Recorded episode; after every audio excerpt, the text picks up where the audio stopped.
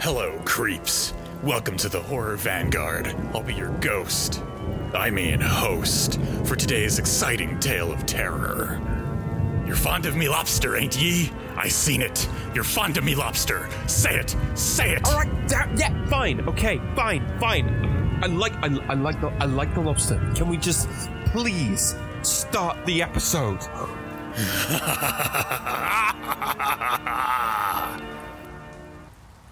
Hello, everybody, and welcome uh, to another Horror Vanguard episode. My name is John, uh, and I'm joined, as always, by my co-ghost, uh, my friend and comrade Ash. Ash, how you doing?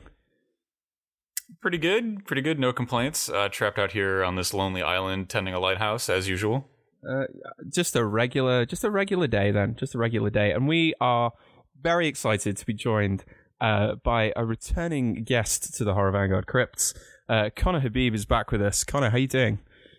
Hi, I'm very excited and also kind of bewildered. So. That's a, that's a great that's a great headspace to be in. I think. um, you, uh, if you've listened to our episode on uh, Midsommar, you'll you'll know Conner. You'll know the incredible work that he does. Um, but for anyone who has not listened uh, to the Midsommar episode, and damn it, you should because that's a damn good episode of the show. Um, Conner, do you want to do you want to kind of just tell people a little bit about yourself and what you do, and the ways that they people can kind of find out more about you and your work? Sure. Um, I my sort of main gig right now is I am the host of a podcast called Against Everyone with Conner Habib.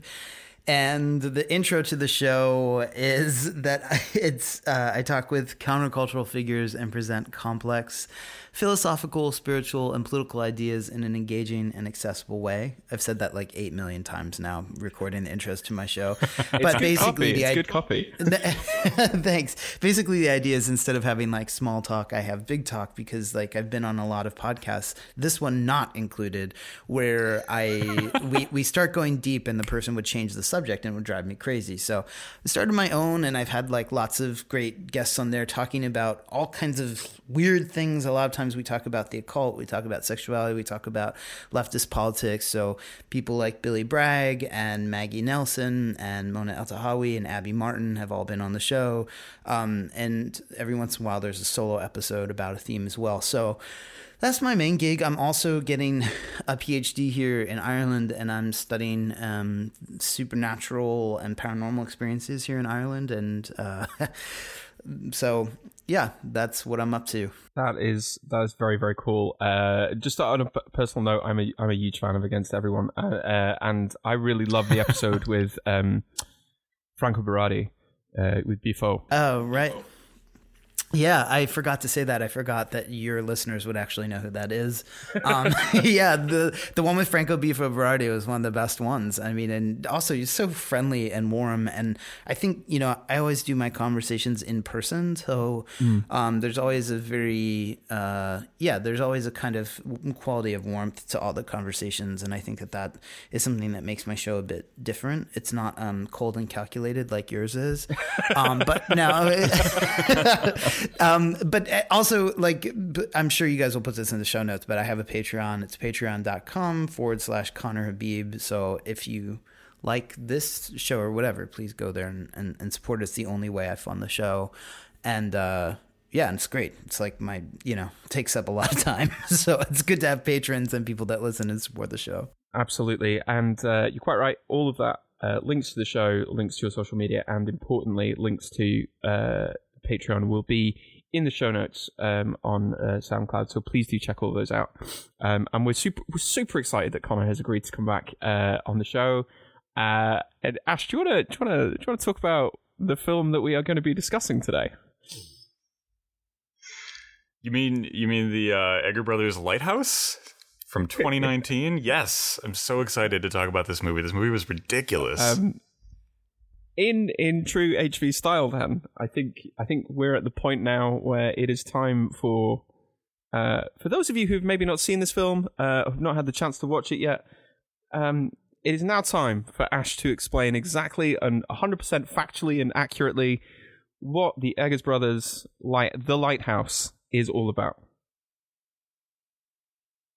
Uh, yes, and I can think of no one better to sum up the words for this than Erika Eigen.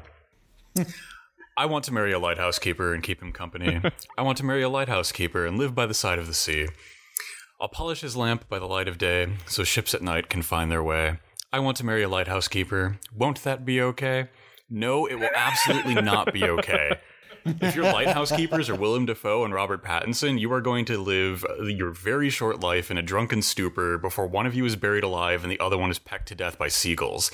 You're possibly going to masturbate with sea monsters. I'm not quite clear about whether or not that happened, but we will get into that momentarily. Um, yeah, okay. And, and amazingly, that's that is one, perhaps the least weird and most accurate plot recap that we've ever done on the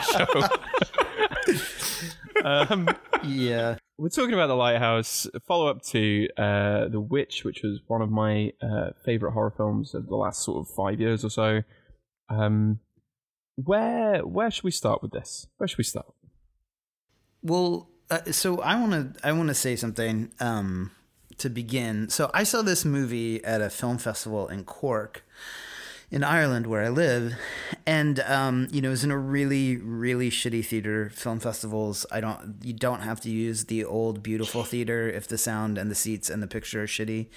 Um, but uh, but I will say, like the thing that was really striking, and we'll get into this more as we talk about the film itself, was like this is a weird movie for Irish audiences to see because there's nothing scary or weird about a shitload of rain, like terrible weather, gloom, seabirds, hard labor, people like shouting at you with beards, you know, like drinking a ton, having repressed emotions, like all the things in this movie that created tension were kinds of staples of uh, just being Irish, and especially in a coastal Irish city. Yeah. So, you know, I mean, I think it, that created a really weird effect the first time I saw it. I, I watched it again after um, at home, but seeing it there, uh, like that, I mean, I think that's part of the risk that this movie takes is that because there are moments of humor in it, um, that it can, uh, depending on the audience and who is it, who it's shown to, it can kind of lose some of its potency. It didn't for me, but everybody in the theater was laughing their ass off from start to finish um, in this movie. there, I mean, it was you know because it was punctuated by humor. I think that people who are used to the things in that movie that are meant to evoke tension, um, they were just sort of attenuated to laugh and just laugh the whole way through. So I had a very strange experience the first time I saw it, and I want to also say that like. I love that you um, are having me on the show to talk about this movie, which is the follow up to The Witch, like you said. And we watched Midsommar, which was a follow up to Hereditary. Um, and they both have this sort of. Uh, they have similar challenges as films, I think, um, as follow up films, but this one succeeds where I think Midsommar really failed. Um, but Yes. you also, it's really interesting to see the themes in these filmmakers. Uh, you know, it, the sort of bag of bag of themes, bag of tricks, whatever. Where, you know, like in Hereditary, you end with this decorated this room decorated with corpses and this kind of uh diorama you know and then the same thing in midsommar and in this you know like and maybe we can talk about why in a bit rather than having the witch rise up into the air the witch is also one of my favorite movies i think ever you know horror movies of the past five years but i love it totally. The witch you know rising up in the air whereas this you know the last scene is someone um being drown, uh, drawn into the ground you know with similar kinds of feelings similar kinds of consequences in a weird way of the journey that they go through in the film. So um i think that that's where i'll start and maybe uh yeah i'll just i'll just leave it there and then we'll go in a ton of different directions i'm sure yeah yeah uh, ash what do you what do you think Yeah, I definitely, I definitely agree with a lot of those comments. I, I think that where where Ari Aster kind of stumbled over Midsommar, uh, Eggers has absolutely nailed uh, Lighthouse as the follow up to The Witch. He's he's two for two, and that's just fantastic. Um, both both The Witch and Lighthouse are definitely two of my favorite uh, horror movies of all time. So I'm really excited to see where the rest of his career goes if it keeps going like this. And um, I, I, think you know specifically one of the things you said, I really liked um, how you pointed out how the themes between The Witch and Lighthouse have some parallels. And one of the things that I found to be really interesting for those parallels was that The Witch is really this exploration of kind of the horrific feminine and women's agency and power in kind of like a patriarchal system and how that can be depicted and gained and lost. Um, and this this follows kind of a very uh, a similar, I guess, thematic strategy, but this is all about masculine tensions and masculine power and how that can be gained, lost, operated, and what that does to people. So yeah, it's kind of, it's kind of where I'm at with this movie. Yeah, um, one thing I really, one thing I really like about Eggers' work, and to kind of pick up on what you were saying about the development of themes, is uh, I think he's he's a he's a filmmaker who is incredibly interested in like pre-cinematic art in film. Uh, you know, The Witch is is uh, like structurally and linguistically incredibly interesting and this one as well, the, the lighthouse is is made in a way that doesn't resemble like a horror film. It resembles almost like uh like late 19th century Victorian photography. You know, it's got this incredibly closed in aspect ratio. It's got this like incredibly stark uh, monochromatic color scheme. Like it was deliberately engineered as a film to not look like a contemporary genre film, but to look like something far older and kind of far more, um, you know, almost almost kind of like mythic. It's harking back to really older forms of storytelling, yeah. which I think is really really interesting.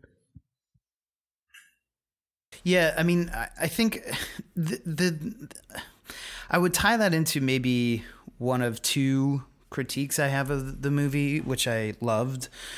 Um, but one is it's really just in they're both actually just in comparison to the witch which i felt um, like you were saying he has an interest in pre-cinematic themes imagery aesthetics all that. The witch really felt like its own thing in a way. It felt unlike any other film even though we could maybe tease some other films out of it if we wanted to. Um, we could think of something like Häxan, or we could think of even maybe like Warlock, um, mm. or or some something like that. But this, you know, the influences were much more present and was almost impossible to not think about them. Um, you know, whether it was David Lynch, you know, which I mean, there are mm-hmm. there are images. Um, so one of the main characters, you know, finding the finding the uh, the siren or the mermaid and sort of pushing her hair away. You know, it's a it, real double for finding Laura Palmer wrapped in plastic and sort of matted down by the water. Um, or even the Twin Peaks episode with the atomic bomb, um, or you'd find really li- very obvious literary references, whether it was H.P. Lovecraft or Patricia Highsmith or um, Samuel Beckett even. Um, where they're shouting "what" at each other, um, yeah. but you know, or, or, the terror. I mean, if people have seen that series uh, based on the Dan Simmons novel, but I feel like so I, I feel like there was that aspect of it which made me it's not that it made me like it less. I mean, I would like it more in other films, but you're just reminding me that The Witch really felt um, its own thing. And it also felt more cohesive in the sense that the narrative was not um, in any way kind of stitched together images. Um, it really had a continuity to it that this movie does not. This movie is much choppier, and we can say that that's intentional. Um, I'm sure, but it still wouldn't, and, and and maybe figure out you know evidence that it was intentional, but it still didn't appeal to me as much um, mm. as The Witch in that sense that it it was you know it had its its influences on its sleeve I know probably the director would laugh at me for saying that because he's like, look, I lifted the dialogue from The Witch from actual, like, actual diaries and so forth, you know, from people of that time era. So what could be more on my sleeve? But as a film, it wears its influences more on its sleeve, and I think that um, for me that made it uh, a little harder to be sort of present in. But as I said, I really do love the film, and I think it's largely a successful movie. And I'm happy to be on an episode where we're talking about a movie that we all like instead of one that we all had trouble with as well. It is a refreshing change of pace. Yeah. Yes. I mean, uh, just to kind of pick up on what you were saying there about the witch, uh, there's a lot of a lot of the dialogue here. I think was also you know he consulted like Whalers journals to try and get the kind of rhythms of Mhm. speech down. Um, uh, you know, using the kind of historical songs and the and the uh, and the kind of tall tales that would be told, which I think is a really you know, it kind of goes back into this. It's rare that there's a kind of horror filmmaker who's so actively interested in uh, the kind of minutiae of historical detail, which is another way way of saying that they're interested in the social, right? The relations between people historically. Um, this is just me saying, like, uh, revealing that I've been reading a lot of Fredric Jameson lately. Uh, but like, but I, but I think it's true in Egger's case, right? That this he's someone who's very obviously interested in the in like the concrete materiality of history, and that means that we have to be interested in like social and and historical materialism as well. Yeah, yeah, and to to kind of pick up on picking up on uh, what you're both saying, like I, I liked the I really liked the choppiness of this film. Right, the whole thing had the pace of like you know rough waves breaking on the shore. You know, every every every couple minutes on a regular interval, we're getting these changes in scene, these changes in tone, and we're constantly shifting between like you've got like really strong materialist analysis of um, Robert Pattinson's character, who who's kind of a new hire, and then his boss, and his boss just constantly threatening to dock his pay and overwork him. And then that immediately breaks up with like shots of mermaids and sirens and these Lynchian dream sequences where log giant like abstract logs are floating in the ocean. And then like, you know, like the the weird um you have a lot of like embodied realities with this film. You know, you've got like Willem Dafoe constantly farting for like the first 30 minutes. And then like that that plays against the kind of surreal and abstract bodily realities that's like being eaten alive by seagulls or having sex with like a mermaid. Yeah, and I think just on those, you know, um, on the influence and the bodily stuff, I guess uh, he said Robert Eggers said that he was influenced by this painter Jean Delville, and if you look up, he has a couple of paintings. One is called Prometheus, which looks very much. There's a moment in the movie, you know, where William Dafoe's character is beaming light like a lighthouse onto Robert um, Pattinson's face, and that. Um, and so there's that and then there's also he also has a I don't think it has a name, but there's a there's a painting of someone lying on the beach and birds coming down to eat his body. and um and so yeah, like the like you're saying is definitely informed by aesthetics that I think are interesting. I guess it just um I don't know why that should be disappointing to me. That seems sort of silly. I think you know, it, I think I just had become accustomed to uh, being truly shocked by something that felt new, even though it was, you know, took place in an old, you know, time and was an old narrative that I was familiar with. But as a film, felt so new. This, even though it's weirder, certainly feels more familiar to me in a way. And maybe that's just because of the masculine themes of it.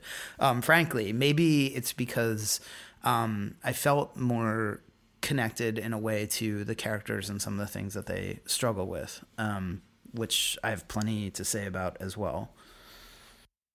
Well, why don't we why don't we kind of go into some of that then? Why don't we? Because I think I think you know this is this is it's a two hander, right? There's there's just two guys in this film. That's that's all there is.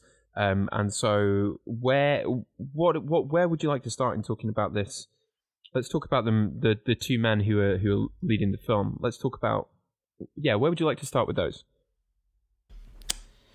Um, well, I think you know talking about it as the masculine double to the witch is good. Um, I think that we can start with the farts, basically, um, because That is an amazing you know, it is, sentence to say in a film podcast. start with farts. Let's start with Um, Willem Dafoe's farting.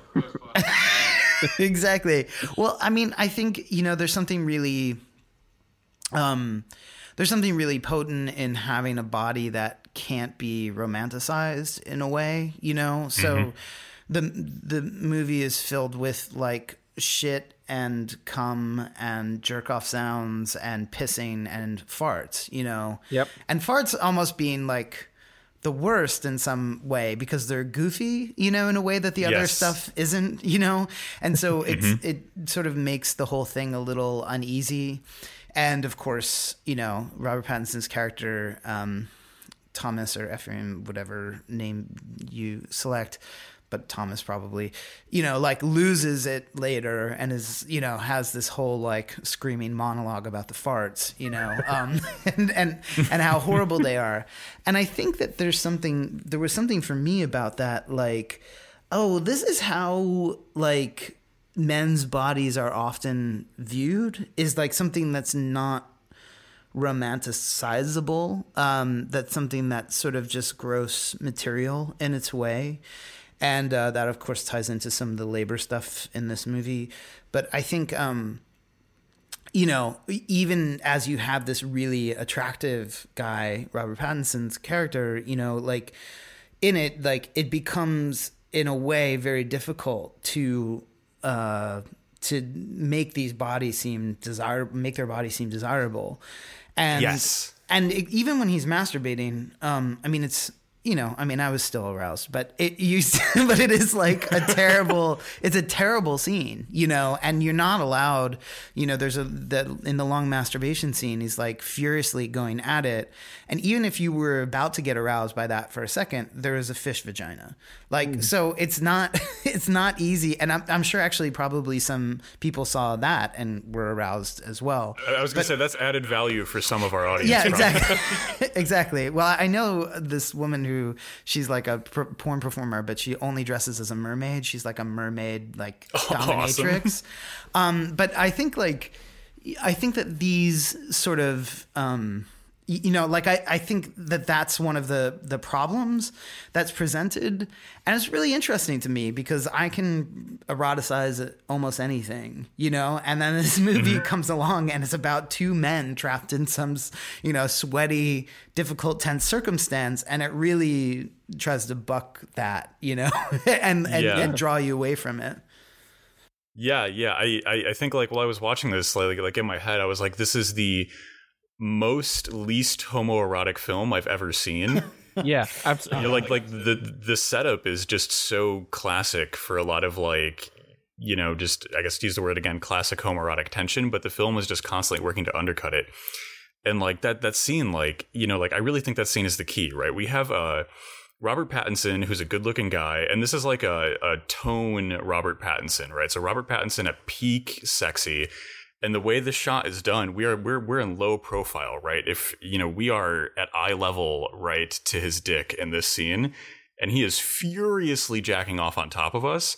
And the scene is not sexual, or it's not sexualized, rather. And I think that that's kind of one of the things that this film is doing, right? Is it- it's there's there's a lot of work in this movie to play with like what the gaze of this film would be because it's giving us kind of like a, a gaze in that scene where we're supposed to by the way the camera is framing Robert Pattinson treat him as a sexualized being right? He's literally masturbating on top of us as the viewer. But the context of what we're seeing and kind of like the weird screeching he starts doing towards the end of it mm-hmm. is trying to to pull out that sexual tension and replace it with kind of like this weird and eerie horror Yeah, I would agree. And I think, if anything, like what we've been kind of talking about here is like this film is is very much in tune with the idea that there is um there is only one economy to to to kind of rip off Deleuze and Guattari, right? There is on there is no distinction right between a libidinal economics and the exploitative economic labor that these two people exist under those two things are not in contradiction to one another, but they are completely kind of uh, not only spatially but kind of uh, philosophically en- enclosed together. Yeah, uh, that's a really interesting way to say it. I mean, you know, the thing that like I think that's a version of that is like a version of hell, you know, Yeah. um, where the day, the way you live your day out can't be eroticized in any way, can't actually be pleasurable. Um, I mean, I think that that's, you know, it's like the anti Fourier, right? Like Fourier would present, you know, a, a situation where you could actually escape work by turning everything by making everything erotic mm-hmm. and not just it's not like the google like have a great day at work and eat organic cereal and slide down the you know inflatable slide but like fourier was just like no like it's not even going to be work anymore like it's actually yes. these are all going to be erotic activities you know and this movie is the opposite of that this is what you're saying the Deleuzian um, Guattarian uh, critique. Like, you know, this the seam is there, and I think it, it's interesting. There are like revealing moments of that. There's a moment where William Dafoe says, you know, um, the worst, the worst is the doldrums. The yeah. worst is when you don't have anything mm-hmm. to do. You yeah. know, and then the only medicine for that is drink. So like, so the idea that you would not be working, um, and that you would not just be a you know a body like I, I hate I fucking hate this term bodies when people use it all the time. I used it earlier in the episode when they're like gay bodies, our bodies. Like I'm just using my own bodies, I guess, to make the make the point. But it's like it's so materialistic to me that I just it seems to like contribute to the problem that it's supposed to be critiquing. But anyway, like when you say like oh our bo- you know only our bodies, um, you know, or they're, they're just labor, you know, they're just labor cogs and I think, and when they're not working, then that's pain. And only, you know, drinking can help us get through those times. Mm. And it's really, it's really interesting. Like there's that Adorno line where he says, I think he's talking to Horkheimer, and he says something like, um, but what would people do with their free time? You know, meaning like you're just going to be stuck in that um, like fundamental fantasy. I forget actually what Adorno's word is for it, but that fundamental fantasy of like exchange, like constant exchange value. Like even if you have free time, you're going to use it. You're going to funnel it into a work-like activity, or you're going to have to fill it with something that is you know productive. So like free time isn't the answer, and this movie like really points that out. Like, well, you know, uh, the only way to deal with free time, which is absolute hell, is to do something that that totally obliterates you, you mm. know? Um, and so, yeah, I think that that's, I think that that's all good. And I think that that, you know, in some ways it is trying to say that this is a condition. I'm not saying it, it's not saying that women don't face this, but this movie is so focused on this as being a problem that I think men who are asked to be productive um, face, you know, especially in that time period as well yeah, I think the time period is is probably really important, and a good a good kind of companion piece to this would be something that would explore the ways in which kind of um, domestic labor was made into into a uh, sphere for women, and you know women were systematically excluded from the workforce or from the kind of public labor outside of the home. Um, and the the inverse of that relationship is this kind of labor becomes um, the the normal expectation and you realize just how kind of profoundly not only not only economically or financially alienating this is, but it's it's libidinally and and and psychologically sort of scarring. You know, if you if you think you know. Um, Thomas or uh, Ephraim says that he's he's constantly looking for a fresh start. He's looking for the kind of um, like answer, the the one thing which is going to fix his sort of existential condition. And the problem is not anything wrong with his existential condition. The problem is, you know, late 19th century capitalism doing what 19th, late 19th century capitalism does. And it reminded me in that sense of um, of uh, Train Dreams. Do you guys know this novel by Denis Johnson? Um, no, no, no. Oh, it, it's one. It came out in 2011. It's definitely one of the best novels. Uh, I mean, in the past 50 years, it's very slim. Um, and in fact, it reminded me also. There's it has this black and white cover, but it's about uh, this guy who's a railroad laborer in the um, early 20th century, and his house burns down, and he sort of loses track of his family. And the rest of the book is him just sort of wandering from place to place, like trying to find a job, like trying to find work, you know, mm. and trying to find some meaning, but all the while having this you know, haunted memory of having a daughter and having his wife and having lost his track of his family. And of course there's no way to find people in this time period you know?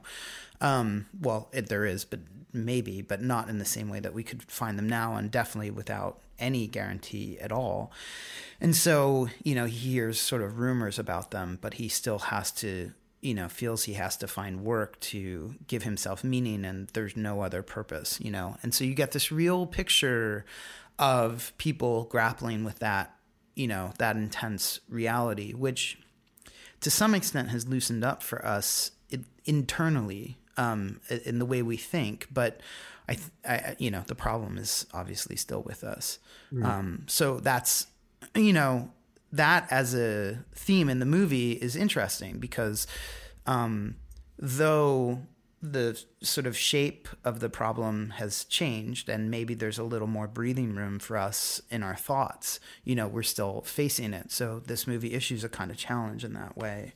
Um, which is weird you know? Usually things usually these kinds of critiques of you know labor and and and productivity and all that kind of stuff are much more direct for us. And um, this is you know takes a little bit of a detour and and it's a strange one. And i also want to say sorry i'm talking a lot. I drank way too much caffeine before i met you guys but um but uh you know like also you know this idea that sex and pleasure will be the thing that derails you. I mean, it's like a siren, literally a siren, yeah, a siren song to crash. you know, yes, and and of course that is what happens. You know, like his destruction is like comes after him trying to free himself by following, you know, following some sort of pleasurable experience, but he can't ever sort of attain it. Now, I think taken literally as a truth, like I think that's actually incorrect, you know, and I would maybe side with Deleuze and Guattari and and also Fourier that like actually there is an escape route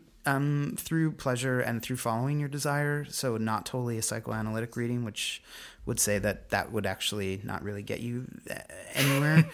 um, but I do think that like it's a that's where the horror lies in this movie. Really, is that there isn't an escape. You know, um, there's no escape at all. Yes, um, I I really like the, these these points that we're bringing up, and I think um, one of the things for me, and and to bring it kind of back to the parallels between this and The Witch, is like, uh, the the, the scene where Robert Pattinson is kind of like, uh, the the first scene, the first scene where he finds the mermaid on the beach, right? Like it's it's him like effectively sexually assaulting this mermaid, right? We have we have like what is de facto an unconscious woman that's being groped by Robert Pattinson, or Robert Pattinson's character rather and I think one of the things with this movie is that you've got uh, kind of one of the consequences of how capital and patriarchy structure the like male experience, and that's you've got two guys who have like deeply complicated and weird uh, sexual lives and a lot of emotions, but they're effectively forbidden from engaging with any of them, right? The release that they need to find is less about kind of escaping the material brutality of the work that they have to do and more about escaping the kind of like as I guess Foucault would uh, suggest, like this internal prison in Panopticon they've set up in their own minds about what they can and cannot express. Because mm. it's like conceptually, I think like like if you pitch a movie about like uh, two two guys in a lighthouse like discovering each other emotionally and sexually like the the base pitch for this movie could have been something still deeply horrific but also deeply liberating like the witch. But instead they they both kind of recapitulate and uh, reify those those internal structures that have forbidden them from finding the freedom that they were hunting for throughout the course of the film. I don't know. I don't know. There's there's something in the text though that that I, I, I obviously we don't we don't really know what what Eggers is trying to you know obviously intentional fallacy blah blah blah. But but like is there not this the the idea of this the unknowable desire or the fact that like we don't really we don't really want what we say we want which is the kind of classic Freudian Lacanian position on desire this that it is a kind of negative like this the the the desire for the light the kind of intangible substance substanceless uh it, it, thing which exists up there beyond the kind of uh norms of date suggests to me that i think you know even if the film doesn't come down on one side or the other, that like it is kind of sympathetic to this Freudian idea that like desire is a kind of negative, and actually desire itself is not necessarily. Uh, it's it's the inability to admit what we really want, which is the problem, not the thing that we want in and of itself. Yeah, I think that's I, I, think that's really interesting. And one of the things that I, I, kind of think of in response to that is like this film does have a lot of like Lovecraftian subtext. Mm-hmm. You know, there's a lot of there's a lot of having sex with sea monsters, and of course, like um, Willem Dafoe's curse, where like the final layer of the curse he puts on uh, Ephraim's character or Ephraim is is like invoking a nameless ancient deity that even the sea has forgotten. And and you know, one of like the classic Lovecraft lines everyone always goes back to is is that like part of part of the truest and deepest horror is the inability of the human mind to correlate its own contents. And that correlation in fact keeps us safe from realizing things we can't realize. It's deeply freudian right? Yeah. And you've got you've got them struggling for this light you know the the top of the lighthouse this abstract thing that we don't we there, there's something eerie about it but we don't really know what the lights what the light is. It's very weird in the weird fiction sense. But like is is that what they really desire? Is that what they really want? You know like their their desires have been sublimated into this kind of mystical force of light and away from the things that they seem to actually want. If that makes any sense or maybe i'm just rambling. Yeah well i mean he you know um ephraim really you know fixates on getting up there and seeing what the light is when dafoe has been sort of up there all the time i mean i would say neither of them really seem too satisfied, although it is this ecstatic experience when he gets up there at the end um, of of Jouissance, you know, that ultimately, you know, I guess it kills him. That's it's sort of weird, you know, the the when when he's up there with the light and sticking his hand in it. Um, and getting overwhelmed and then he falls down the steps and then somehow he's outside actually i thought that that last that would be my final critique i suppose or sort of negative you know, or complain about it is that that scene came too abruptly. Um, actually, when you know he's falling down the stairs and then suddenly he's on the beach, um, being eaten by seagulls.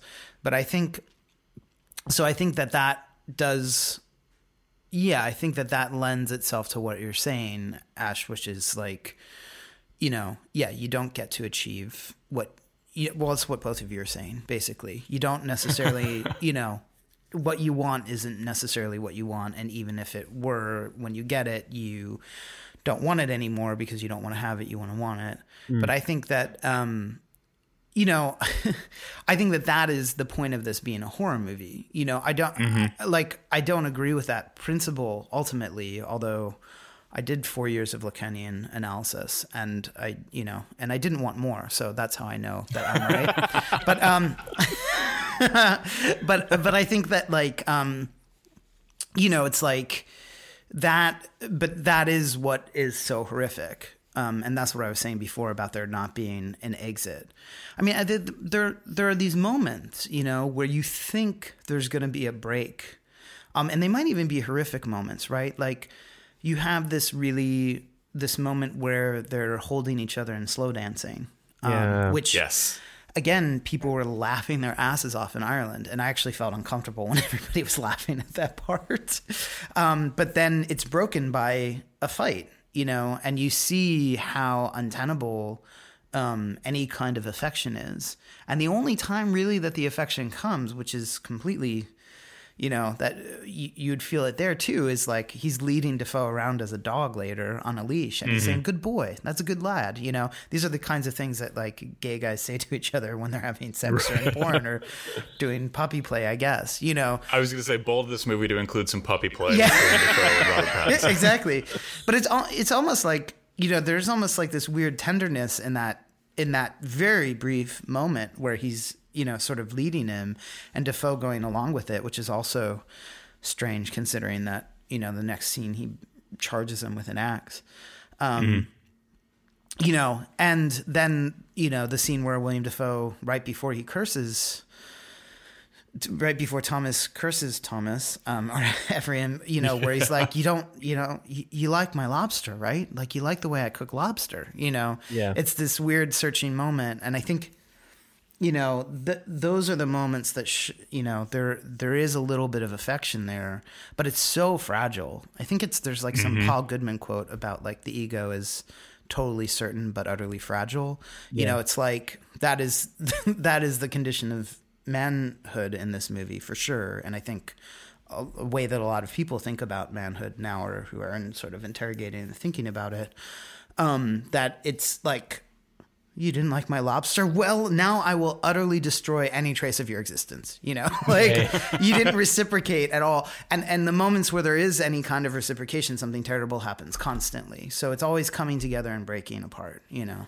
I think that I think that's a really important point. This notion of like again, with, without sort of veering too deep into the into the the, the murk of psychoanalysis, that the the other is is basically unbearable, right? We're fine. We're fine with the other if they can be kept uh, thr at, at a mediated distance. You know, like you if you can get drunk together, then it's fine because you're not actually kind of dealing with one another on a sort of like the booze is the mediator between the two of you and but that's also what brings you closest together in that uh, in that scene where they end up kind of tenderly slow dancing together but it's when you actually when you actually encounter the other when you actually get told actually no your your supper always tastes like shit i'm sick of i'm sick of your kind of uh, g- gross corporeal nature i'm sick of you farting all the time then violence ensues because the ego has to defend itself Yeah, yeah. I, I think um I, I think we can we can go to like a second layer inception dream here. Let's And, do it. you know, we, we have we have like this uh, deep fear of the other that's going on, but these these two characters aren't truly others, right? By and by through the film, as Conner just um, pointed out, we found out that they're both Thomas. Mm-hmm. You know, and I, I don't I don't think um, making them both named Thomas was was, was incidental here. Is incidental to the plot, right? The, the, these two guys. You know, these two guys are just guys being guys, uh, John, as you said earlier. Just, before gu- just started guys being dudes. Just guys being like, dudes they- together. they they both have a hyperfixation on on the light and, and whatever that is supposed to represent. They they both have these like incredibly like uh, strange sexualities. They both have these like intense bodily lives. Right? We've got Willem Dafoe farting all the time and just being very crass, and then we've got Robert Pattinson um like constantly grunting and screaming. You know, they've got they've both got these uncomfortable physical existences. And then you get like this slow dance scene. You you get you get that extended scene where they're cuddling, where like for the first time in the movie that they're both kind of like happy and enjoying each other is when they've like effectively started to merge in, in both physical proximity and the landscape of their emotions. But but that's kind of untenable because that opens up to the fact that like this entire time at the lighthouse could have been awesome if they both would have just been cuddling the whole time and like jacking off and enjoying just being dudes. But that that's a that's a space that they're fundamentally locked out from by the dictates of of like the societal structures we live under right? So you have them kind of unable to to ascend to this next level Yeah, I mean, just furthering my theory that we need to destroy heterosexuality. I mean, entirely. Yes. You know? I mean, right? It could have been a great experience in the lighthouse. I mean, it's just sort of romantic. You know, you're living inside a giant dick. You know, Right. and like you are. I mean, I mean, the problem is like. I wouldn't probably be attracted to William Dafoe, but if I were stuck there, you know, I would make the most of it, and I would getting paid. Right. You know, um, you know, it would be a it would be a story. You know, you could look back and be like, "Let me tell you about this crazy winter when there was just the two, there was just the two of us in this lighthouse. The weather was t- there was so much lobster. Like, there was so much lobster there's so much. and then the mermaid showed up yeah, then the mermaid had to ruin everything. But I think, I mean, I think that again, that is this sort of like this this absence of access to pleasure, you know. Um, that's you know, it's not allowable really in the movie at all. I mean, nothing's even nothing's even beautiful. Like a lighthouse Nope. to us would be beautiful now, right? Like you know the the the you know we could sort of romanticize it and everything. And I and you think about that option that you just said, like, well, if they could just jerk off and cuddle and like whatever, it would be like a spiritual retreat, you know. But um, you know, and that's something that you know we don't really give. we, should, give uh, gay men, not that we're the only ones that do this, more credit for, which is like I'm eroticizing through ritual the part of your body that shit comes out of, you know? Like I've overcome this, you know, thing that is very, very challenging for a lot of other people. And in fact, turned it into a central part of my desire set, you know? And because there's no availability of that, you know, um, to these men, not just you know, f- not just fucking where the poop comes from, um, which you could call this episode, um, but just but That's, But, the, ti- like- that's the title right there. That's the title.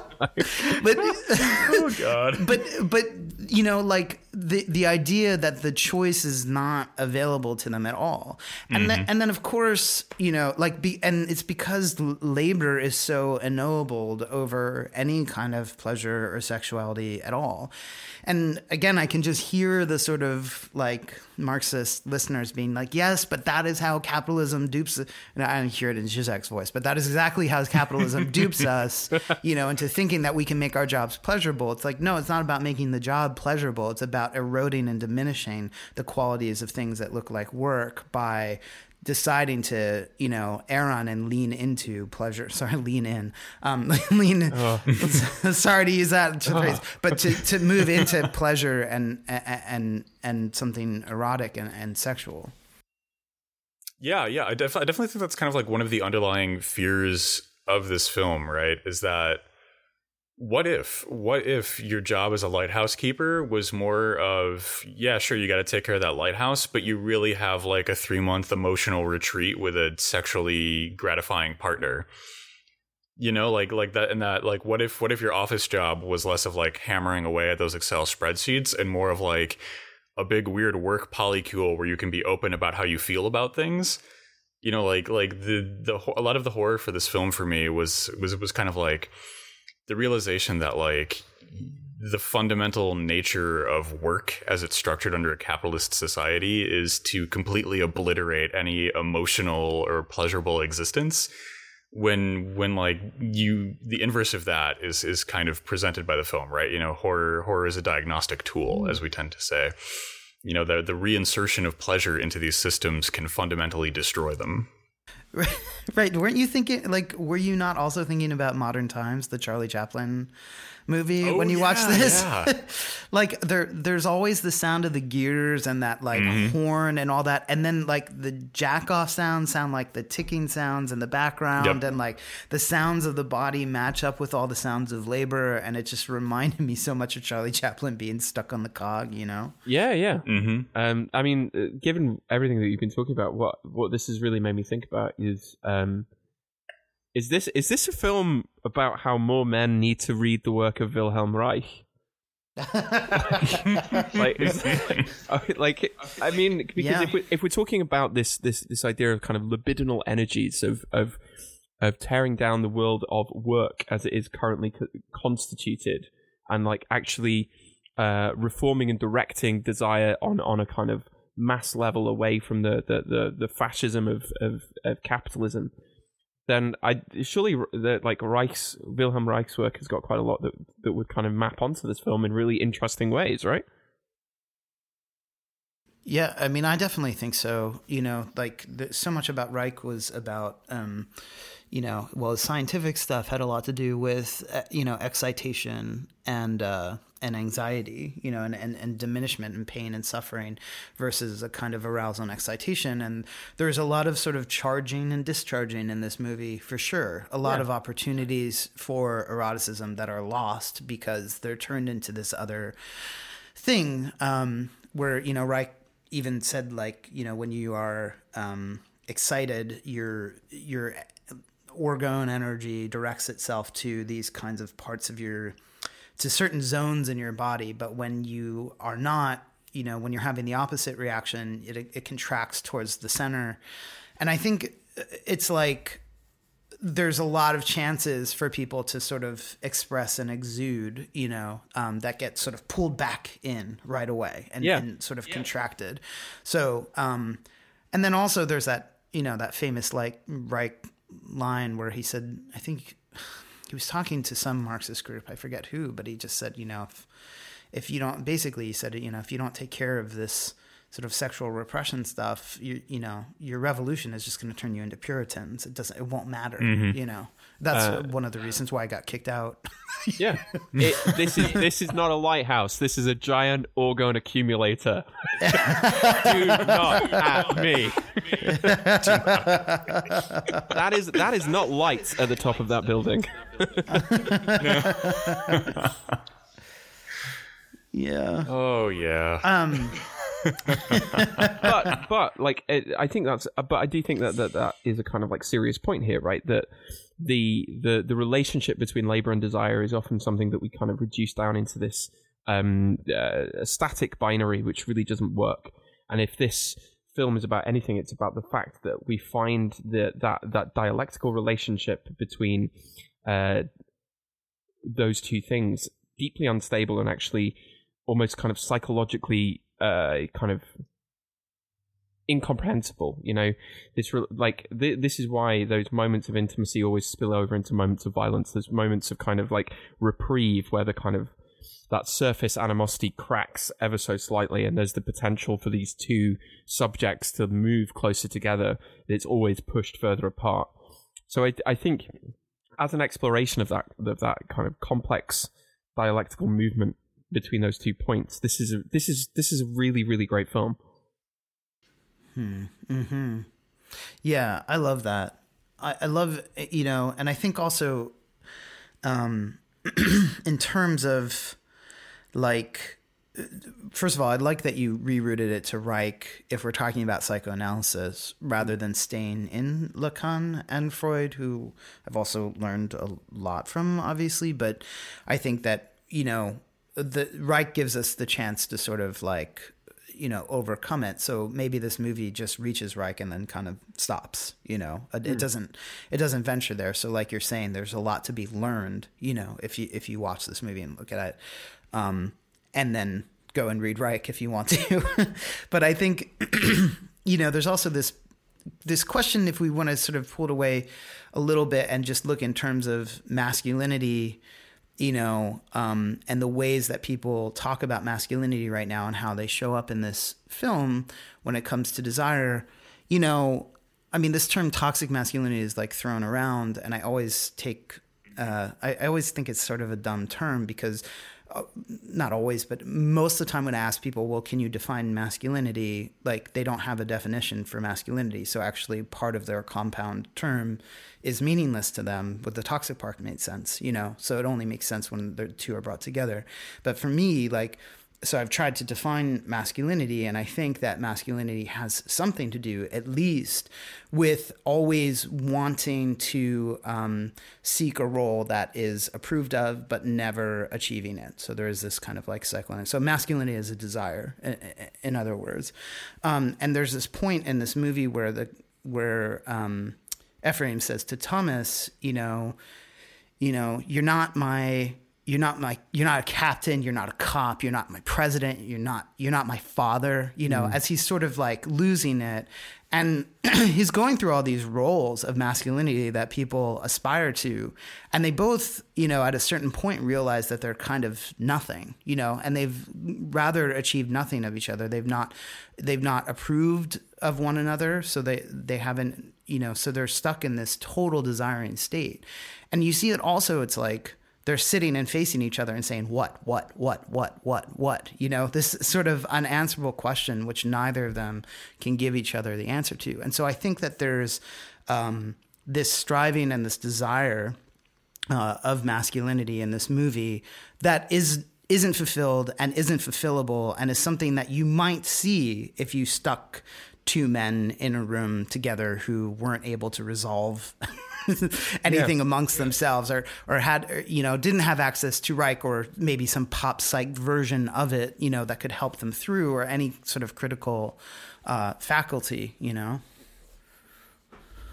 does any of that make sense or did I just um, was that just word soup? Because I can try to explain some of it more. no, no, that made, that made a lot of sense. Yeah, Okay. I, I de- I definitely think that like toxic masculinity as a term has kind of gotten like bandied about so much it's lost any like or it's lost a lot of the initial usefulness it might have have like the um like what we what we've seen with the whole like uh like aren't we supposed to believe women discourse around um Liz Warren's you Yeah. know like recent uh, attempt to lambast the Bernie campaign?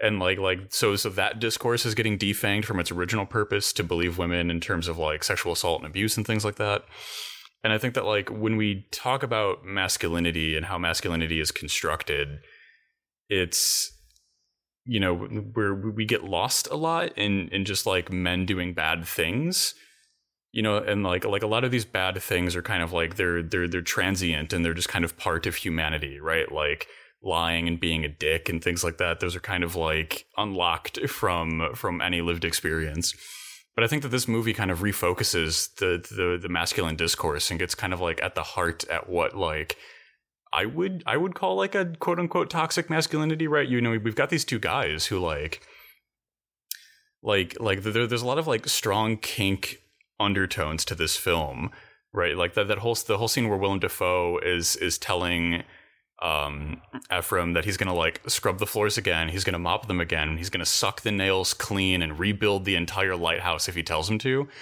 Like like there's a lot of like dom sub energy going on there but because they can't have access to like the the emotive world necessary to let that relationship be healthy you know it immediately becomes toxic. It becomes something that will lead to both of their deaths you know if left unaddressed Yeah, because they only have each other, right? So, like, Yeah. if they both, you know, are this kind of, and they clearly are in some way a mirror image of each other, they're fucked because they're not going to be able to help each other in any sort of meaningful way. And whenever one tries to help the other, it's rejected, you know. Um, even in the beginning, he's like, it's Winslow, my name. Can you call me Winslow? No. You know, mm-hmm. it's like Yeah. like any any attempt, you know, why'd you spill the beans? Any attempt to sort of express is shut down, you know, by the other because that's the sort of negative reflection. And so you have these two people really seeking approval in one way or another, either as right, it could be as a dom or a sub, it could be as, you know, an affectionate partner, it could mm-hmm. be whatever. It's always it's always blocked off, you know, and rerouted, and so it has nowhere to go, you know. So eventually, just everything kind of falls apart for them. Yeah. Yeah, I think that scene where where he's kind of lambasting him and going, you know, you're not a captain, you're not a cop, you're not like. I think that's that's a really telling scene because to when I w- watched that, I watched it for the first time uh, yesterday, uh, it, it- and I watched it in a room with like no lights on, and it was like inc- it, it was incredibly like uh, you know, I think environment makes all the difference. Outside, like it was raining, the room was dark. There was just this little glowing uh, square on the screen where it was all playing out in front of me. Like when he when he says that, what what's really interesting to me is that I I read it as there's this unexpressed fear that what he actually is is Ephraim. He's he's Ephraim in fifty years. Like this is his future, and he's kind of like self consciously rebelling against the kind of tracks that he's already kind of put himself on. You know, this idea of that he's in he's going to be another he's going to be one of these people in in 40 50 years of you know this drunken old guy who is like constantly reminiscing about tall tales from his past and hasn't actually done anything and is just kind of slowly dissolved in in in turpentine and honey um so what i i really like that idea that really you know what he's rebelling against is his own possible future what he's kind of disgusted by is what he could become all too easily Yeah, yeah, I like that. Uh, Yeah, I like that as well. I mean, it's something that you know I think people have read this movie as oh, like they're the same person, and you're just sort of going through a cycle of this person's life who's caught in some sort of you know figurative. I would say nobody's really saying it literal, but figurative time loop. You know, where you're seeing all these versions at once. We haven't we haven't talked about the the fourth character. So there are the two men. There's the siren. And then there are these brief moments where Winslow, the original Winslow, that um, Thomas slash Ephraim, got the names are confusing, but watched die, you know, on the work site when he was doing timber and sort of took his identity. And there was this moment and you, you see this kind of moment in other films and so it's a little bit of a surprise to see it here where um, Pattinson's beating Dafoe up, and he looks up, and for a moment he sees Winslow, the man who who who died. Yeah, yeah, yeah. and it it's a really it's it it's a moment that we've seen in other films. It's a moment of beauty, you know, this pause in the middle of violence, you know, where you see something that is beautiful or is filled with feeling or, you know, is very rich with quality. And um, yeah, I guess I just wanted to sort of think about that a little bit because I don't I don't quite know how it fits. You know, um, you, you feel it when he tells the story earlier of watching him sort of fall into the logs, um, and just sort of he slipped and I stood there. You know, and he and and he just watched him die so he could take his job. You know, so he could take his identity and and continue to work. Like he was willing to watch someone die so he could work.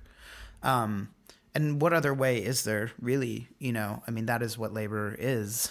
It's like watching people die so you can get their jobs you know? Yep. um, Yeah. they're fired or laid off or whatever so you can fill the slot while they starve to death because you know the end game of work is death. So you know it's like oh well there goes that one. But he took his identity too and he's being watched by him as he kills someone else or tries to kill someone else almost Yeah, I I think that this film is full of these like incredibly striking moments, right? Those these they're sort of like short, sharp shocks that just sort of um they just sort of like drop are dropped into a frame or into a handful of frames and then like it moves on. But I really like this idea that violence is um like cyclical. You know, it, it th- and there's this there's this interesting tension between like action and inaction and what and at what point it, are you are you doing something by choosing not to do something? I think that's i think that's because you don't you didn't just stand there and watch him. You decided to stand there and watch him. And so there's this there's i think if if we think about it like there's this this idea of like culpability and involvement in in violence that is not easy to extricate ourselves from so I don't know. I don't know if I have a kind of like clearly defined response to it, but that that's what that's what what you were saying made me think about. Yeah, yeah. I found I found the scenes with original Winslow. I guess for, for lack of a better way to to, to differentiate that character, uh, to to be really interesting, right? Because they always come in in the, these abrupt, jagged flashes, and they're always interwoven with other things going on. right, right. I think um, so. We have we have the scene where um, Ephraim is kind of like furiously masturbating, holding the kind of uh, you know, the the, the totem of that mermaid and and his vision is just strobing uh, between uh you know you know Thomas original Winslow and his vision of the mermaid and then you have you know the the fight later on where you've got like those same things intermixing between themselves and you see original Winslow kind of flickering in between uh you know himself and like the the mermaid's hands kind of caressing um Ephraim's face right and so I, I really it's hard to interpret that scene, but I think that one of the things that it makes me think of is what what is locked behind original Winslow. Because original Winslow can't be directly grappled with because it keeps it only ever appears in these brief flashes and it's only ever brought out by these other like really excited states of emotion, right? Either murdering someone or kind of furiously masturbating, so one of the two. Um and it's all it's also intermixed with like the original Winslow um, as a character is kind of deeply linked in to the mermaid because those two are kind of always appearing together, right? You know that that original sequence with those surreal logs floating in the ocean kind of ends with the mermaid's first appearance. You've got the masturbation scene again where they flicker back and forth, and you've got the murder scene where they flicker back and forth. And then you've got these kind of like denied levels of reality, right? Like the, if the mermaid represents anything, it's the the sexual neuroses and sexual denials of Ephraim's character, and then you've got original Winslow um, representing the the denied past and kind of this like, you know, I guess I, I guess for for it it works out as kind of like a hauntological future, right? Because original Winslow is a lost future for Ephraim. It's it's a, something he can never ever ever have, but could have had if he you know had maybe not let uh, original Winslow die. Huh. Yeah. Or m- maybe not. You know. Maybe, maybe it's just Right. There's no. Yeah. I mean, and the movie's in black and white, right? Like, I mean, we're talking about all these sort of like flicking on and off and back and forth and polarities and stuff. And I mean, the movie didn't have to be in black and white. You know, it takes place later than The Witch did. You know, and The Witch was in full color. You know, I think uh, maybe we would settle on like like this is like I would say this is you know the while the witch is like a Deleuze and Guattari movie, this is a Lacan movie. Would we? would you guys agree? I can get behind that. Yeah. Okay. yeah, yeah. No, actually, the the more I think about it, yes, I think that's I think that's pretty accurate. Actually, um, even even like the end, right? Like so, the witch is like, you know, she's not transcending anything, but she is rising up into the air with you know pleasure and affirmation, and you know, it's like this sort of going into the experience and exacerbating it and making it more intense until there's this you know so-called line of flight you know really you know Yeah. in that movie Yeah. and and in th- and in this it's like well you let your desire get you know you you you let your desire get ahead of you you know you let you gave you gave way to it you know and you ultimately end up on the ground like what you know you end up pulled down to the earth absolutely like knocked down because of this moment of jouissance which, you could not handle because you had no frame and now you know you're just being sort of uh, torn apart by the world torn apart by the world and there's no escape yeah, it's it's it is this this uh, jouissance, this ecstatic communion with the real, which you know psychologically and physically we can't handle. You know this the, the you you wash up uh, on the shore, just obliterated by it because that's what it does.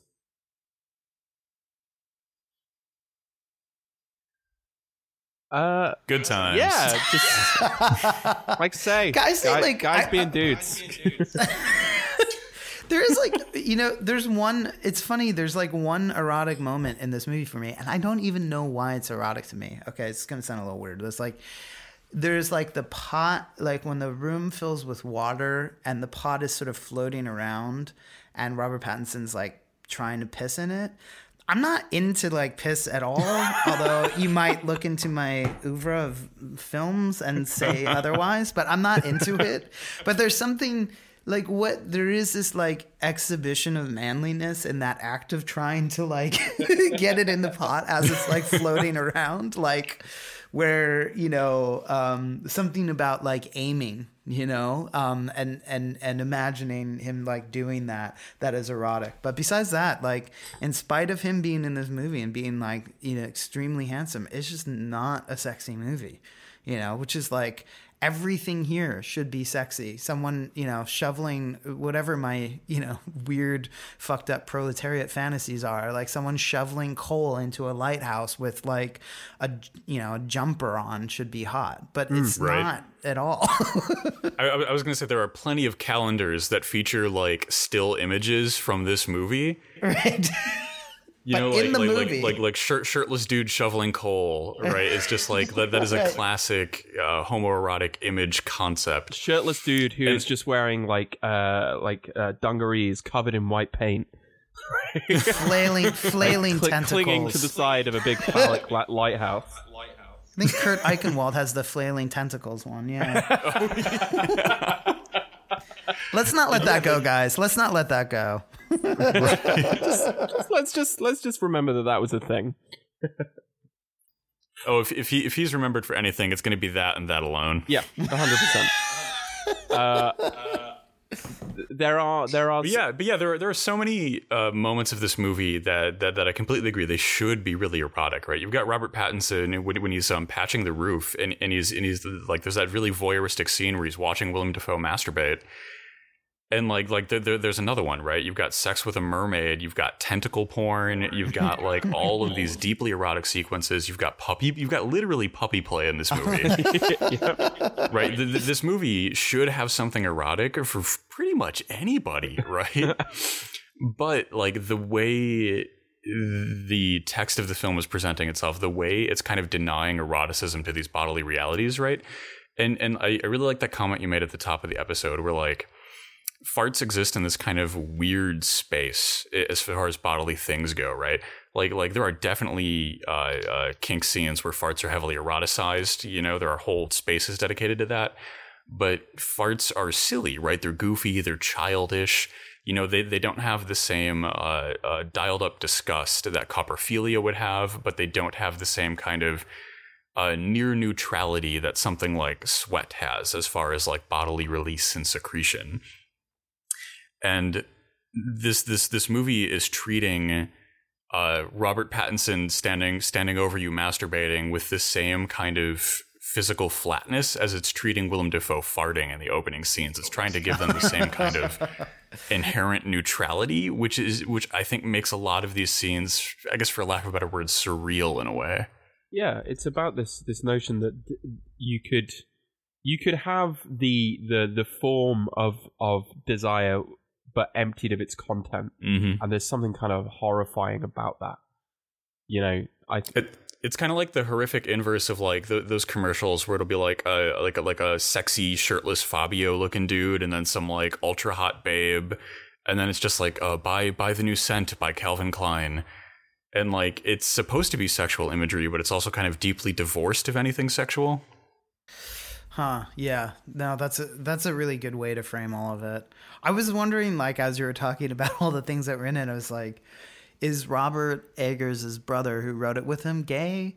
And then I looked up a photo, like photos of him, and he is like, well, I think he's like married to this woman. I can't tell. Not that that necessarily means anything, but like he's like the most baby faced, like like ch- like chubby twink looking guy in the world and i was thinking like uh but he, like one of them has to have this catalog of stuff like lurking in them do you know? Like there's no way that this there's no way that all those tropes get sort of popped out into the movie into like consciously and intentionally like you know from two straight married men you know? I mean, yeah, d- puppy play and tentacles don't just come out of the ether, you know.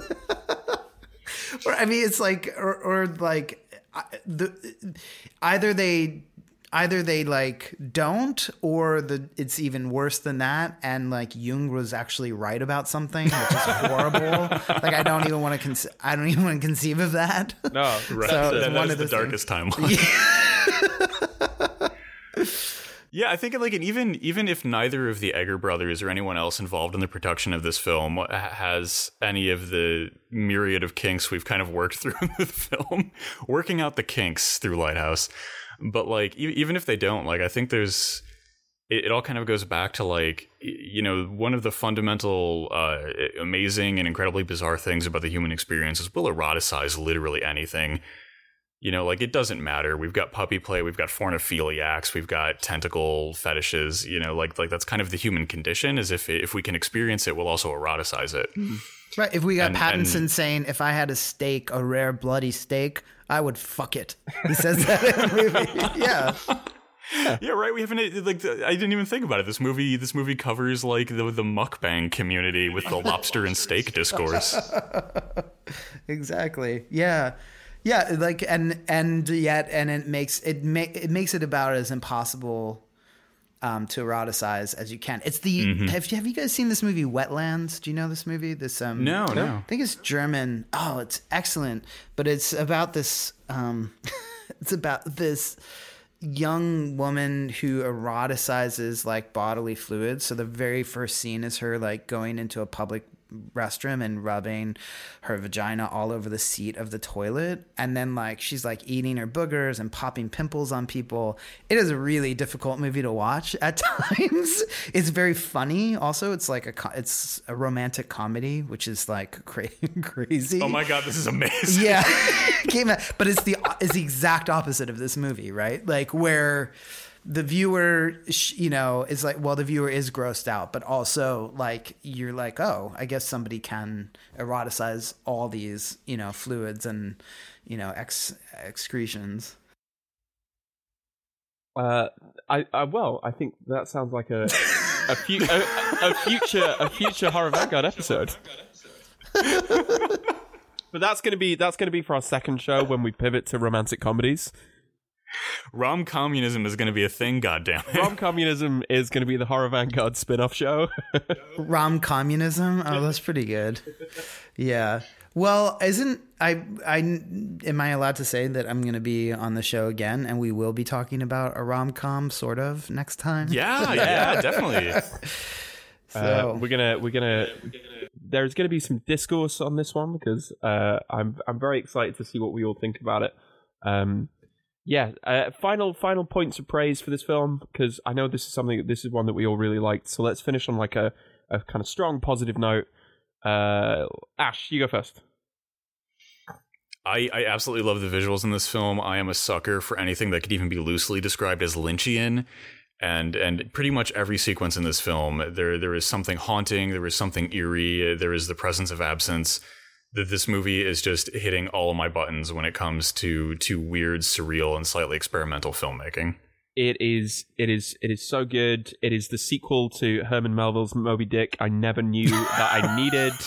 Um, uh, I, I, I, mean, I mean that. I mean could you that made them almost could you have made entirely seriously. Dick more erotic?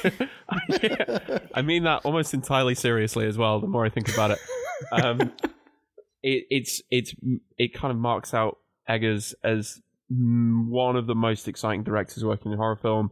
It's technically genuinely astounding in places. It looks beautiful. Like some of the shots in this are like portraiture, um, Mhm. and it is, as Ash pointed out, just creepy and haunting and and unsettling in all the right ways. Hmm. Yeah, I mean, I was so happy that it was good because uh, you know after we watched Midsommar, I was really sort of, which I thought was going to be great and was not. I was really braced for this to not be so good either. And you know, of course, Eggers and Ari Aster are friends, and you know, both definitely you know filmmaking geniuses in the right, but you know, it could have just it could have been like that. It could have been a bit of a mess, and in fact, it was absolutely it was absolutely incredible. And you know, I think like for all the talk of sort of Lovecraft and and New England horror and all that kind of stuff, rather than just embracing that and and and only really doing a version of that, it decided instead to use that as the occasion for which we would understand, you know, the horror of uh, of men encountering each other, of human beings being reduced to labor, and of you know, like not having any, not feeling like you have any real options except you know, to, except two unpleasant polarities. So I really, uh, I really enjoyed it as well. I, I think that is I, I think you just hit the nail on the head for me that that this is the horror of men encountering each other that that, that is the the deep essence of this film like thank you thank you for that statement that really nails it Yeah, hundred percent. Um, I think I think that is that's a perfect place to to wrap things up as well. Um, Are we going to talk about how this movie completely failed the Bechdel test? you know you know I okay okay so so a counterpoint to that we don't know who the mermaid is screeching at That she Yeah. might have her mermaid sisters off off camera in the sea this this movie gets a Bechdel pass uh, theoretically Well, I mean, I think like just sorry, one last thing is like I think it. that this is I mean, that's why you know, the fact that it's men encountering each other's way it's it's it's exactly why, you know, this movie I think is also something that um people who you know like the people who identify as women and are not in this sort of world of these kinds of men would want to watch because it really shows it as a horror you know? It's, Yeah. it's not it's not it's not fun. And it's also um no pun intended it's also illuminating you know? Um, it really it really is you know? Um, yeah yeah definitely. If, if you if you want insight to to kind of like the the strains on like the I, I guess the cishet emotional space this this film would be a window into that. Um, and yeah, if you if you uh, we I've I've I've long held a theory on Horror Vanguard that men are men are bad uh, and should be should be cancelled and stopped. Um, but this this is proof that actually uh, it's also horrifying, and and maybe it needs to be stopped for their own good. Yeah, I mean, like as as Conner said earlier, destroy heterosexuality. Like that. That I think is part of the film. I like men don't even the men in this movie don't even have the option of making a deal with the devil, you know, and selling their souls. Like they just don't have. They, The beginning condition is no soul, so it's like it's too too bad. Or, or if or if there is a soul, it, it's resurrected into some seagulls, which will then get beaten to death by an incredibly angry and sexually frustrated Robert Pattinson. but then eat the person that beat them to death. It's like the Lion King in that way. Really, is one of the main influences. the circle of life. Uh, well, there you have it, You folks. brought it all the way around. there you have it, folks. Uh, the Lighthouse is uh, very much like the Lion King. Um, Goodbye. Hakuna Matata. oh, okay. oh Um, man. All right, yeah, that was all right. Cool. Um. Yeah, well, uh, thank you, thank you, everyone, for listening to this uh, amazing episode on Disney's The Lion King. Uh, thank you, thank you, Conner, for coming on the show again. Um, and if you want to um, just remind everybody where they can find you, and especially where they can financially support you. So um, patreon.com forward slash Conner Habib um, is where you can contribute to the mission of the show. And um, yeah, that's it. I that that's it right now. Yeah. And oh, and I guess um, Twitter, Conner Habib, C O N N E R H A B I B. Awesome. uh, so, so thank you, thank you so much to Conner. Thank you so much to everybody for listening. Um, Conner is going to be back on the show to complete the the, the triptych to, to to finish the trilogy uh, of Conner Habib on on Horror Vanguard episodes. Um, but thank you for listening, everybody, and we will see you next time.